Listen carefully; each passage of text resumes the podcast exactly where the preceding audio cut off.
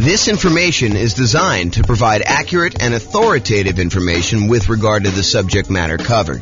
It is offered with the understanding that the presenters are not engaged in rendering legal, accounting, or other professional services. If legal advice or other expert advice is required, the services of a competent professional should be sought. Welcome to the Brandon Real Estate Investing and Real Estate Financial Planning Podcast. Learn all about investing in real estate in Brandon, Florida, with a combination of real estate financial planning and modeling with numbers specific to Brandon, plus syndicated, more generalized recordings of live and pre recorded real estate investing classes, not all of them specific to Brandon. Be sure to stay tuned after the podcast for a message from our sponsors well, good morning and welcome, everyone. This is your host, James Orr, with a really cool class. This is a class about all of the nothing down financing options for real estate investors. A class I think many of you are looking forward to. Not everybody, but I think there's a bunch of people that are really interested in real estate investing and specifically interested in real estate investing where you can buy properties with nothing down. So that's what we're going to cover today. Uh, I will point out something that may not be obvious to new people, but is probably more obvious to people that have been investing for a while. And that is if we're thinking about our current environment, I'm recording this uh, May, I'm sorry, May, March 29th, 2023, while our prices, home prices have gone up a lot very rapidly in the last few years. They're sort of stalling out a little bit depending on which market you are. It's a little bit of a split personality market going on depending on whether you're East Coast, West Coast. But in general, property prices are up a lot and um, they're stalling out a little bit now. But also, interest rates are up a lot and rents are up, but not quite up enough to counteract the significant increase in price and the significant increase in interest rates. So cash flow is really challenging for a lot of folks in a lot of markets right now. That is the the overwhelming number of complaints I'm seeing online when I when I talk to uh, people and when I look at people what they're writing. So, so one of the things that we talk about a lot is how do you improve cash flow? How do you actually maximize the income you're getting on property and minimize the expenses you're getting on property? And I will tell you that doing nothing down financing for real estate investors is sort of counter in a lot of ways, not exclusively, but in many, many, many ways. Uh, trying to put minimal amount down in order to acquire rental property is going to be pushing against you trying to optimize for cash flow. Now, that may or may not be problematic for you achieving whatever goal you're trying to achieve as a real estate investor because depending on what you're trying to do by buying the rental property, it may be totally fine for you to be buying properties that have not amazing cash flow as long as you're not putting much in the deal, as an example. Not necessarily that's the only way to do it. Or it may really hurt you if you're trying to do something else. So, um, if you think about it from this perspective, and we go into a little bit more detail about this when we talk about setting your goals to be financially independent, but sometimes you're buying properties because you intend to have that particular property contribute to the cash flow you need in order to be considered financially independent. In order to be financially independent, a lot of times we need to have income coming in from all of our assets, whether that's real estate or stocks or bonds or whatever else you've got your money invested in, have some safe withdrawal rate, plus all the kind of passive income stuff like pensions, annuities, and social security. The sum of all of those things, cash flow from properties, your invested assets times your safe withdrawal rate, and then all three of those passive income sources all of those need to add up and combine in order to overcome your expenses.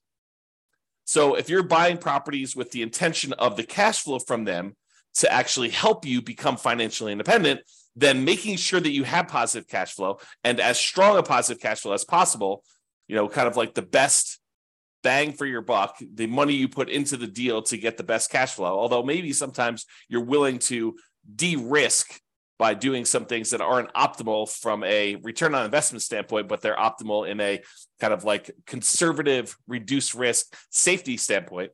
But a lot of times we'll take this money and we will go ahead and buy properties that are going to contribute to improving cash flow. Now, that's great if you're trying to do that particular strategy if you're trying to use the properties in order to generate the cash flow. However, not everyone is doing that. And so it's important to realize what your goal is. Sometimes we're buying properties as like a rocket booster to kind of grow as an asset, not necessarily cash flow, but grow in value so that we can take the proceeds from that and then use that eventually to convert it to some type of income producing or pay off other properties that we have. So, in other words, let's, let's think of it this way.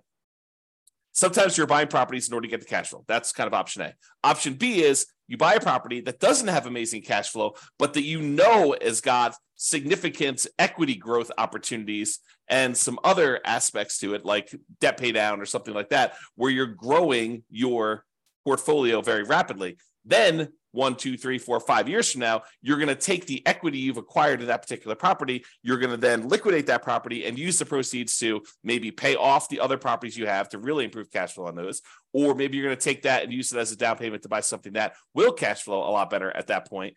Um, or maybe you're going to take that money and actually invest it in stocks or bonds or whatever it is and use your safe withdrawal rate in order to do that. Or maybe you're going to take the money and you're going to buy annuities to kind of de risk in that way. So there are different options you do. And if you remember, although you may not have seen this before, although those that have will, will kind of remember. So when we think about the returns we're getting by buying real estate, a lot of times the return on equity actually goes down, it decreases over time, so that the return you're getting really early on when you buy a deal is massive, usually. And that's usually the highest you're getting. And then that return, if you hold it for one, two, three, four, five years, it actually starts to decline pretty rapidly and your return goes down. So sometimes we're taking properties that we're buying with these really high returns early on, then we're using those as kind of like rocket boosters in order to then pay off other properties. Uh, a really common version of this strategy is in the uh, Creating Wealth book by Robert Allen. He talks about buying two properties a year for 20 years, and then at the end of that 20 years, taking half of the properties, selling them off, and using the proceeds to pay off the first 10 properties that you bought, so that you then have 10 free and clear properties, but you had to buy 20 in order to get there. And if you're trying to do the strategy like that, then buying properties with nothing down can really help you get to that end goal. Not necessarily that those properties are going to be cash flowing amazingly, because that's the opposition you have, but that's the idea. Okay, so now that I've gone off on a crazy tangent early on, let's get right into the nothing down financing options for real estate investors, and we'll cover what they are. All right, so here they are. Here are the nothing down financing options for real estate investors. The first one is the entire creative financing family of options. And I'm going to go over what those are here in the next slide, not into like excruciating detail, but I will go over what they are so that you're familiar with which ones there are and kind of maybe a comment or two on whether they're likely to be nothing down. Um, but the idea is that when you're going out and you're talking to a seller, in a lot of cases, some type of seller with motivation, they're motivated in order to sell their property, you are negotiating the terms of some type of creative financing strategy. Whether you go to a seller and you get owner financing, or you go to a seller and you take over existing debt by buying a property subject to, or wrapping their existing loan, or you negotiate a lease option with the seller who's having a hard time selling a property. So you're leasing it from them with the option to buy it later. The terms you negotiate with that particular seller are completely wide open. There are no set standards by like the traditional lending institution saying you can or cannot do this. Now, some of them there are, like loan assumption. It's going to be hard for you to do that. But for the, all the creative options, which we'll go over here in a second, because you're negotiating directly with the seller, those can all be nothing down. Now, I will tell you that they can be nothing down, but you're more likely to see them as some down. Sometimes a little bit down, sometimes a lot down. It's really what you're willing to do will, will determine how many deals you can do. For example, let's say you go to a seller and the seller says, okay, you know, I'm, I'm okay with your creative financing stuff, but I need a little bit of money up front. I need $10,000 or $20,000 or $50,000 or $100,000 in order to do the deal. And the deal is really, really, really good. But if you're saying I only will do deals that have nothing down, you may have to walk away from that particular deal, even though it would be otherwise a good deal and would require a little bit of money down.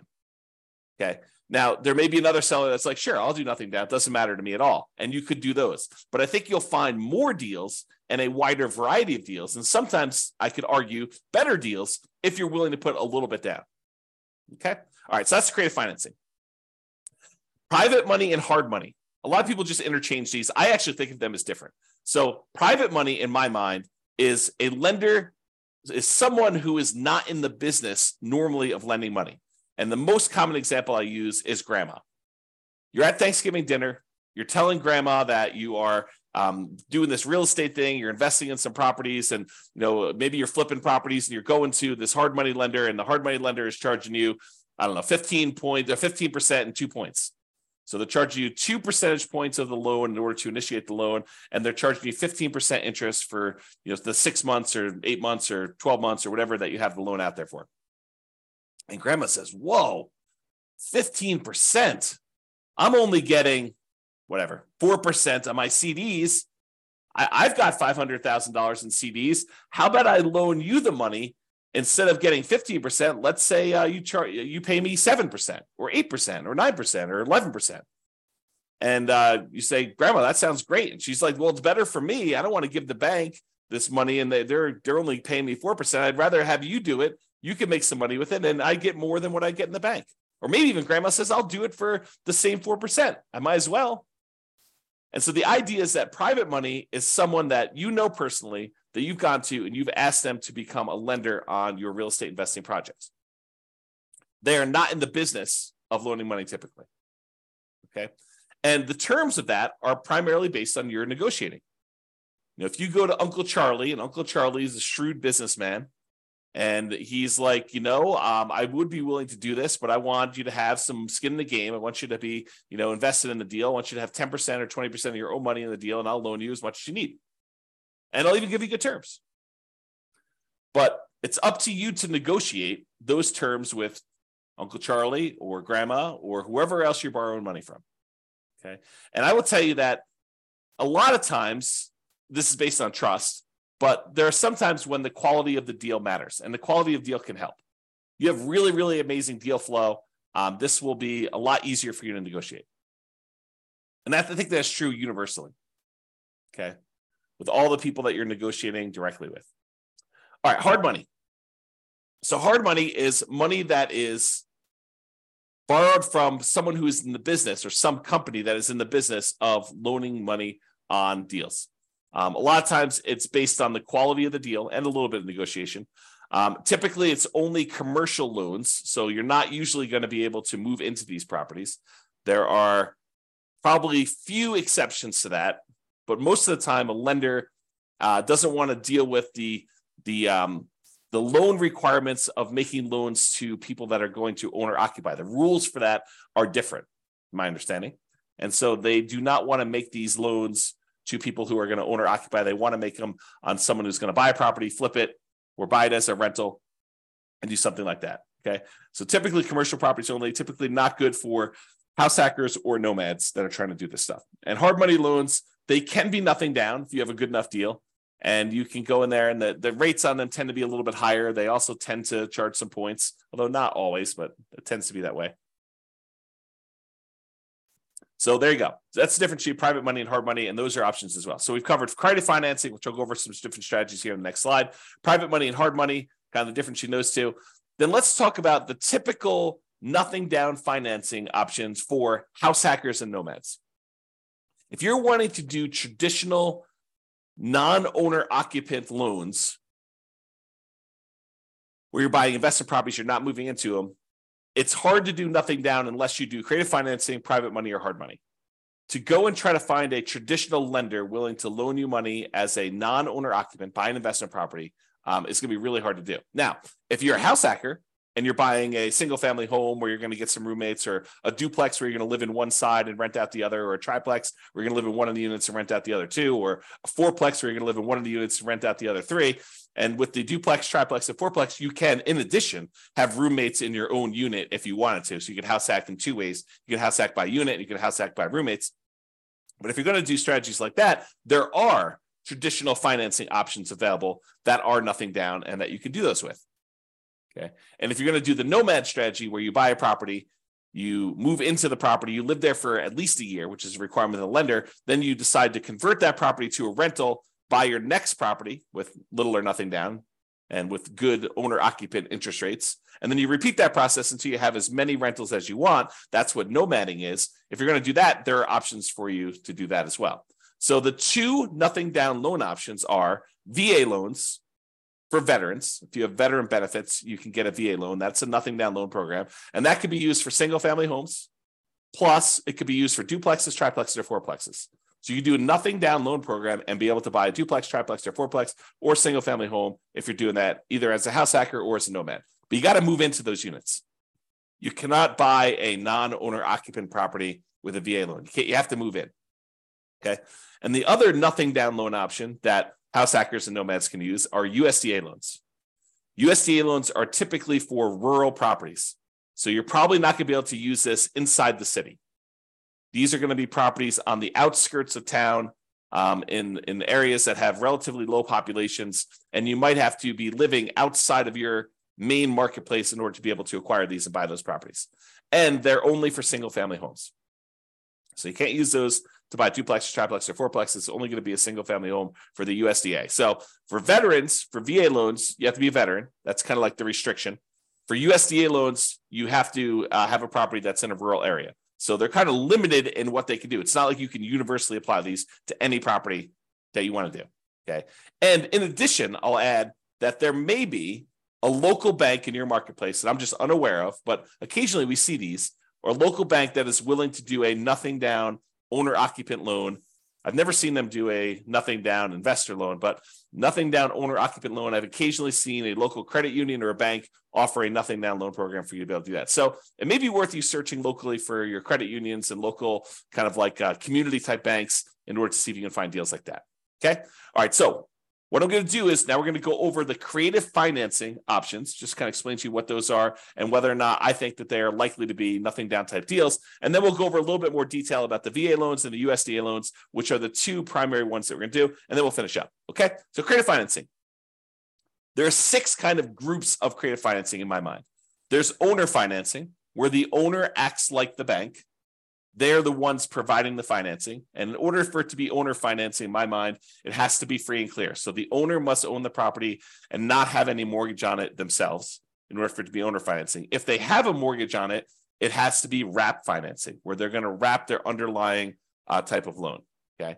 So someone who's trying to offer owner financing, but they have an existing loan in place, either they need to pay off that loan and offer you owner financing, or they're going to wrap their existing financing and then they're going to maybe collect the difference between what they're charging you and what they're paying on the underlying loan if they're wrapping an existing loan. Okay. So the terms of owner financing and wrap financing are whatever you negotiate with the seller. So they could be nothing down loans. Now, in order to find an owner financing deal or wrap financing deal, in most cases, you're going to have to do either a lot of labor or you're going to need to pay some money in marketing in order to be have these deals come to you.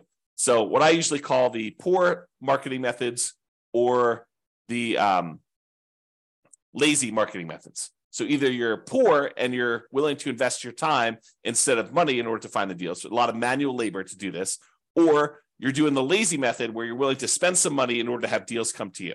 So those are kind of like the two groups to do that. And one one one way costs money, the other way doesn't. So if you're really looking for, you know, nothing down, may not really be nothing down. It may be no down payment, but you still have to pay money in order to do it. Okay, so owner financing, wrap financing, you're negotiating directly with the seller. So they technically can be nothing down loans, all negotiated though. You're more likely, in my opinion, to find deals where you will put a little bit of money into these.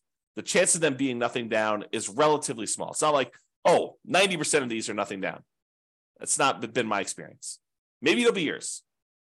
So there you go. All right, next one is loan assumption. Loan assumption is when you're formally going to the bank and you are taking responsibility and formally assuming the loan from the seller. For example, they have an FHA loan and the FHA loan has really good terms on it. You're going to be moving into the property. And so you go to the bank and you say, Look, I'd like to formally assume this FHA loan. They say, Great, fill out this paperwork. Maybe there, maybe not. There's a fee involved. And you take over their really low interest rate on the loan themselves. Now, in most cases, especially when prices have been going up rapidly since they got their assumable loan, the FHA loan is an example, they're going to have a bunch of equity in the property. How do you deal with the equity?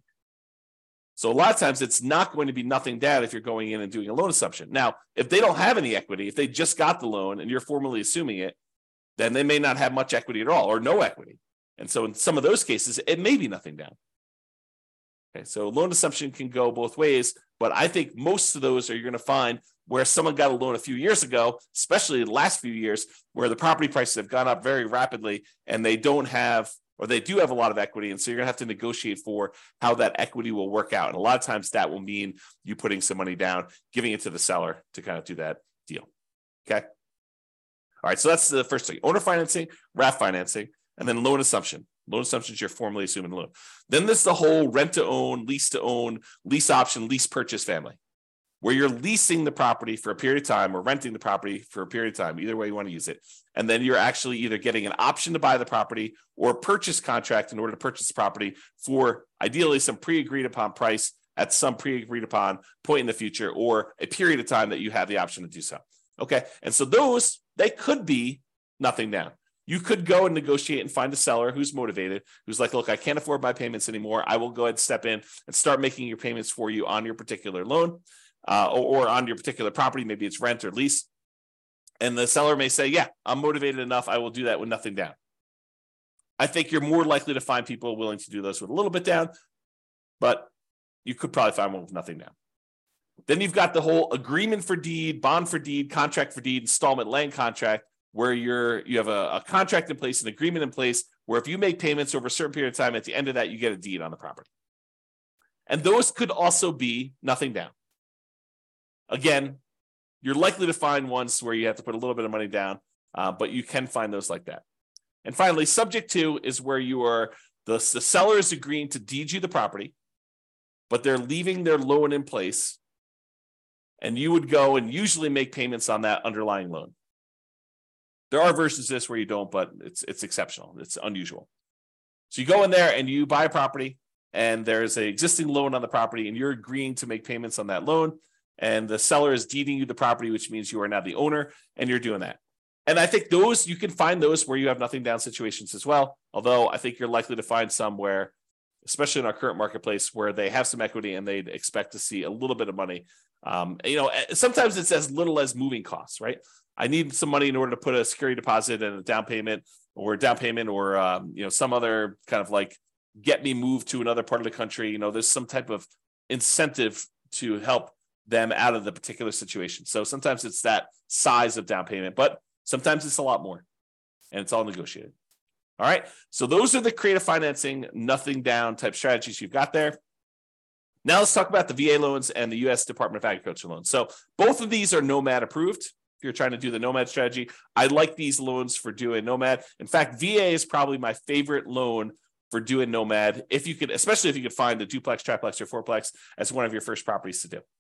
Okay, so both Nomad approved. For VA, you must have the VA benefits. For the U.S. Department of Agriculture, the rural property loan has to be a rural property, has to be outside city limits. And there is a eligibility map you can look at on the USDA.gov website. You type in the address of the property, and it will tell you if it's a USDA eligible property. Uh, the link is shown here. I'll put it in the show notes if I remember to do that, if I don't, go ahead and reach out to me and I'll go ahead and edit uh, retroactively. Uh, but you can go ahead and look at the eligibility map or just search Google. I mean, you don't need to reach out to me. Yeah, by the time you search it in Google, you'll get a response faster than me. It's USDA um, eligibility map, and it'll just show you where the USDA property are eligible. So you take an address of a property you're looking at, whether that's you know someone someone some property that you found through marketing of your own, or if it's a property listed in the MLS.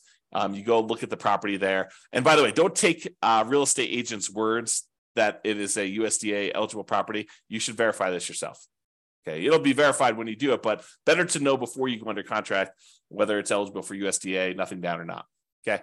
All right. So there's eligibility map for you to determine that. VA does this doesn't apply. VA you can do rural properties or properties in the city. It doesn't really matter. But you do need to have the VA benefits if you're uh, doing the VA uh, type of loan.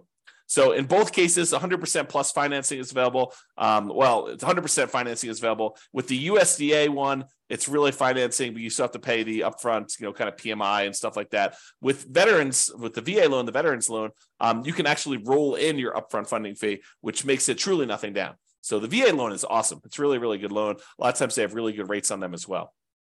Both of those are fixed rates. Um, with the uh, VA loan, there is no technical PMI. There's no monthly private mortgage insurance payment. However, with the VA loan, you do pay an upfront funding fee unless you qualify for an exception to it, but you do pay an upfront funding fee. And that funding fee kind of is like paying an upfront PMI payment. It's the guarantee fee that the Veterans uh, Veterans uh, Administration uses to um, to kind of like insure or guarantee the loans. So everyone's paying in, and if the loan defaults, and that's the money that they use uh, in order to make sure that the uh, the lenders are protected there. Uh, with U.S. Department of Agriculture, you will have PMI. There'll be a separate private mortgage insurance payment on those. In both cases, you must owner occupy the property.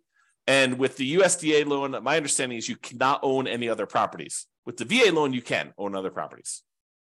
With the VA loan, you could do one to four units. You can buy single family homes, condos, townhomes. You could buy duplexes. You could buy triplexes. You could buy fourplexes. You cannot buy a five unit or greater. That's a different type of loan program altogether. It's commercial loan. But for VA, one to four units work. For the U.S. Department of Agriculture, um, it is not multifamily properties, only single family homes. And there, in addition to that, there are income restrictions on it. So for the USDA one, you need to have like hit a sweet spot where you can't make too much, but you need to make enough to qualify to buy that house.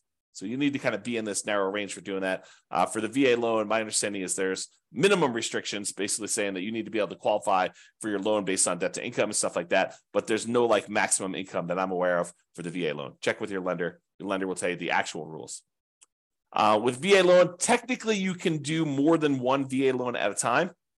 So it's based on your VA eligibility, like how much of that stuff you're using for their loan guarantee. So if you're buying more than one property, you may be able to use it more than once or use it partially. Talk to your lender about the details in that, but it is possible to have more than one VA loan.